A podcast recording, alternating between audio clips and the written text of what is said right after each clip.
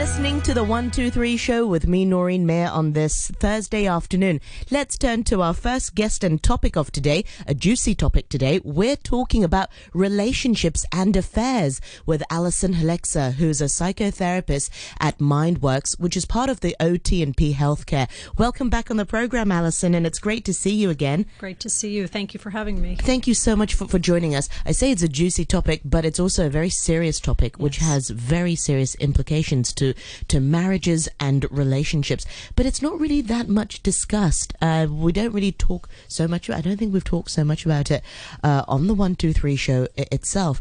So first of all, can we talk about some of the reasons why people have affairs? Sure. So I think some of the common reasons cited are that people feel lonely in their relationship. There's some sort of distance in the relationship, so that can be either emotional or literal distance. The exposure to possibility. So some people are just kind of constantly exposed to people who are looking to engage in that activity. Entitlement is a big one. So people often feel like they're entitled to sleep with whoever they'd like to. I'd say a lack of healthy boundaries. So people who enter relationships who don't actually have any kind of moral structure or really sense of kind of boundaries and a relationship in which boundaries are not even discussed. And it's not necessarily a reflection whether you're a good or bad person. It sometimes is it because the opportunity arises or you're not getting enough from your partner and there's a lack of communication? Yeah, I mean, it absolutely can be. I always do think that people have a choice, so I don't think we randomly bump into people and start having sex with them. Yes. I think there is a choice point. Having said that, there are different seductive factors, right? So there can be a loneliness or disconnect in the relationship, which can be met with the opportunity. So that is a perfect storm if people, you know, decide to engage in it. Yeah. I mean, what are some of the signs of infidelity? I mean, can you spot signs if you're in a relationship and you suspect your partner having a relationship? Are there some telltale signs? Yeah, you know, it's interesting. Over the years, I've worked with so many people who have either had affairs themselves or have been in relationships where the other person has. And some people swear that there were absolutely no signs. And other people say that there were signs either in real time, you know, while they were still in the relationship and the affair was going on, or upon reflection. So one of the things I always tell people to start to notice is there any kind of change, good or bad? So in other words, with people who are engaging in affairs tend to go in one of two directions. So they tend to either be more sexual with their partner or much less sexual with their partner. They tend to be either a lot more affectionate with their partner or less affectionate with their partner. So start to look out for the changes. And we don't know exactly why that happens, but sometimes people in affairs, they feel more liberated. So they feel like now that they're opening up sexually or emotionally with someone else, they can do that in their own marriage. And some people actually will create almost an aggression in their marriage once they're having an affair, because they're trying to justify to themselves, of course I'm having an affair because this is a horrible relationship. So look for the change. But as I said, there are some people I've worked with who absolutely will swear that they hadn't noticed any difference. Yeah, I wonder which is harder to spot. I mean, some if your partner was suddenly more affectionate with you, would you take it as, oh, wow, this is great. He or she's showering me with more attention. And if there's sort of distance, does it come down to the stress from work or from anxiety? It's so difficult to sort of pinpoint those elements. So if you do suspect your partner is cheating on you, how best to approach it? I mean, you can't just let the elephant be in the room. You've got to sort of approach it, and you know, and there will be hurt, there'll be betrayal, but you don't want to sort of go in accusing them either. Yeah, I mean, most of us don't do well when we're accused of doing anything, especially in a marriage. We take it extremely personally.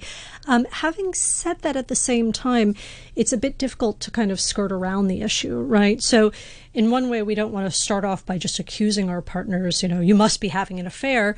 But on the other hand, it's worth checking in and just seeing, you know, how is my partner feeling in the relationship? Is the person satisfied? You know, are there things that he or she wants to discuss?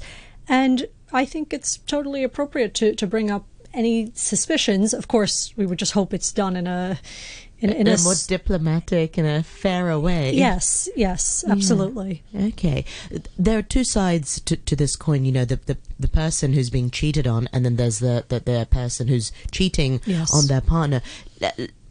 Let's talk about that. The person who's cheating on their partner, is honesty the best policy? I mean, if you're cheating on your partner and you feel ready to sort of come clean, how do you address it? Do you sort of sweep it under the rug and to start fresh, or do you come clean? I mean, how does it work with all that emotional baggage? Yeah, it's a great question, and I get this actually quite a lot. I see people in therapy all the time who say, look, I'm having an affair, but is it really worth hurting my wife or my husband's feelings? Can I just forget about this? Can I just wipe the slate clean?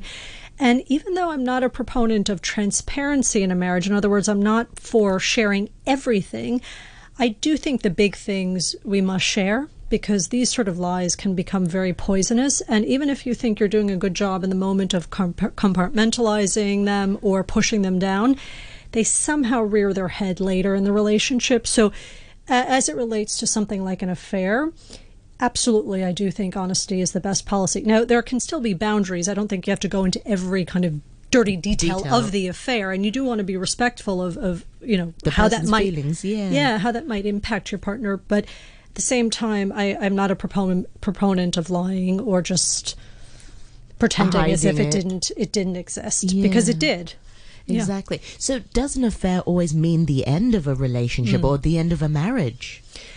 Definitely not, but it's not an easy thing for a marriage. So I think of it almost as an earthquake or an explosion, right? And we have to kind of look at how healthy kind of the ground was before the earthquake occurred, and kind of how much work you want to put into the repair and how much the two of you are really committed to the relationship, because I was going to say, whether you have children as well, sometimes it's not just the two of you.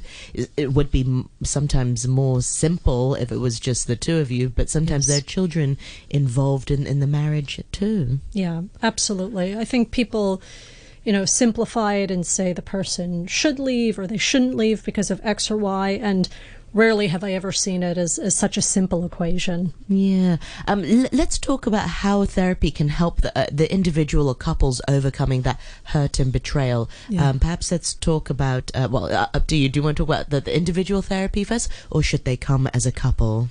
Yeah. So I think, you know, there's no therapy in the world and there's no therapist in the world who could ever get someone over an affair. In other words, it's something that can be integrated into a marriage. It can be integrated into their relationship. But the closest I've seen, as one client put it, is she has 97% trust in her husband going forward, but will never fully give him 100% after the affair. So I think we have to be reasonable and say therapy can be a really great container, a really safe space for couples to discuss where they'd like to go in the marriage. In other words, do they want to continue in the marriage? Is this a point at which they want to say goodbye? For them to reassess what their values are, what their goals are, talk a bit about, you know, why the affair might have happened, what they're going to do differently to respond to whatever reason they felt that they had to have the affair. So it's a good place for exploration. And what's good about having someone else in the room is that it helps to neutralize some of what we're feeling. Because when you're just with the other person, you're contained in that history that you share together. So everything feels super intense, whereas having another person can sometimes cut that intensity. Yeah, and more polite to each other in a way, and perhaps no name calling. Right. Yeah, we do. There's still a lot of name calling at times. But I think, you know, when you asked about kind of couples versus individual therapy, some couples benefit from only doing the couples therapy, and some really benefit from also doing the individual therapy. So if the couple is dead after the affair, there's no point in going to therapy, right? Like if it's already dying or it's already dead after the affair, then no therapist is going to be able to revive it.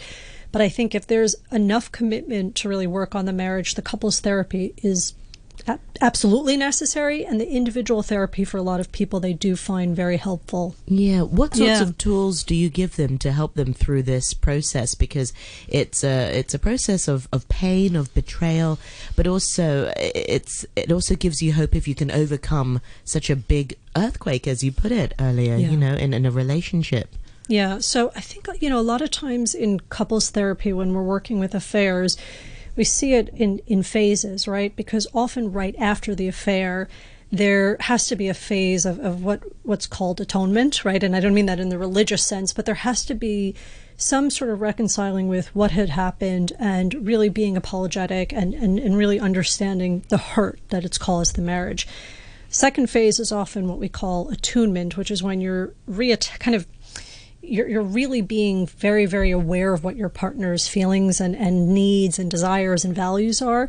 And finally, the last stage is what we call attachment. So it's when you really start to get into that other phase of marriage. So typically, the tools that we use are trying to have the couple clarify, would they like to move forward in the marriage, right? And understanding if that's going to be a possibility. And then they're often moving through these three phases. It's never so neat. Yeah. So we sort of go in and out of them. Also, just for, building up people's self-esteem is very important. So people often feel very depleted of self-esteem after the affair is revealed. Also, just kind of reconnecting with the joy in their life. Yeah. That's another important tool, and not have the sole focus in their mind be this affair. Yeah. Let's go back to the sort of the root of cheating. I know sometimes we talk about men who cheat, but actually, do we see a lot of women who cheat as well? Yes. Is it unfair to always say, it's the men who found another woman, the other woman wrecked our marriage, but there could be the other man who wrecks the marriage too. Yes, absolutely. I mean, I have seen a tremendous uptick in women having affairs over the years. And, I've spoken to various counterparts in different countries, different couples therapists, and everyone pretty much says the same thing, which is it's probably about equal at this point. I was going to say, what's the ratio? Yeah. About 50-50. That's my guess. The problem with affairs is we don't have good data on them, right? So we know that as women's pay rise increase, their likelihood of having an affair increases. We know, the more unsatisfied they are emotionally in a relationship, the more likely they are to have affairs. But when it comes down to kind of the dirty details of who's doing what and who's sleeping with whom and how often that occurs, it's hard because people lie about this all the time. Absolutely. So the research is not super solid, but it seems to be in many developed countries, it's pretty close to 50-50. And it's a good step that they're actually seeking therapy. Is that usually the first step, that they want to stop the cheating and that they want to work on the marriage, or are they looking for a way out? I think it can go in either direction. So I think some people are... truly maybe starts off in reconciliating and then suddenly realize, actually, we're better off apart. Absolutely. And I've seen that happen before, where couples after an affair are really committed and they come into therapy and it's exposed that actually they feel better off on their own. And I've seen the opposite happen as well, where they first think that the affair has completely ruined the marriage, and it's turned out to be stronger than it was before. Yeah, I know I started out asking you, why do people have affairs? Yeah. But let's sort of divide it. Do men and women have affairs for different reasons? Mm. Or are they pretty much sexual? Or what are some of the differing reasons between men and women? Yeah, it's a good question, but a very difficult one to answer, because stereotypically, men have affairs because of physical attraction. That's right? And often cliche sort of, we're animals. They see it, they want it type of thing. And I'm not sure if that's really true, or that's just been socially conditioned or accepted. So that's sort of the stereotypical man having the affair. The stereotypical woman having the affair feels emotional disconnect in the marriage. It's the loneliness. Yes. And there was one, interesting study that showed that, men often report feeling happy in their marriages while still having the affair, whereas women who are having affairs often report feeling unhappy in their marriage. But again, I think to this question of, is there a real difference? Probably unlikely. But I think it's just that women now feel that they're able to, and so they're kind of capitalizing on that. Yeah. What tips and advice do you have for couples who are going through this difficult time? How should they, and if they haven't seek therapy yet, know, sometimes there's that shame, there's that embarrassment. I suspect my wife cheating on me, but I don't want to really admit to it. How do you approach it? Because it can be embarrassing. Yeah. I think, first we just have to respect people's personal timelines. It sometimes takes a bit of grieving on your own and a bit of grieving with people who are close to you before you do go into therapy. But I would say that the the secrecy of the shame is often worse than dealing with the shame itself. Yes. So I think as soon as someone does feel ready to get help, it doesn't have to be a therapist. It could be a pastor. It could be a close family friend. It could be a parent. It could be a sister. But I do feel that it's important often to have some sort of outside voice to help counsel. Yeah. Allison, thank you so much for your sharing. It's not an easy topic to talk about. Remind our listeners once again how they can find out more about you and your work. Have you got a website where they can find your work? Sure. So OT&P has just opened a fantastic new therapy clinic called MindWorks. That's MindWorks. So if you go to OT&P's website, www.otnp.com, you can look for MindWorks and find us. Excellent. And meanwhile, thank you so much for your time this afternoon. And that's Allison Heiliczer, a psychotherapist from MindWorks, which is part of the OT&P Healthcare. Thank you. Thank you.